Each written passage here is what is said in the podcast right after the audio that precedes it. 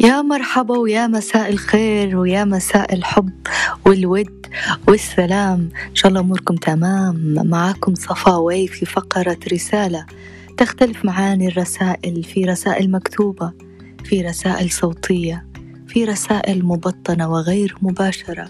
ورسالتي لك رسالة من القلب للقلب رسالة فحواها ومحواها. أن تتعلم شيء جديد أن تخوض تجربة شخص آخر أو نفسك. هذه الرسالة معانيها جميلة تساهم في تطويرك وتغييرك ورؤيتك للمواضيع بطريقة مختلفة.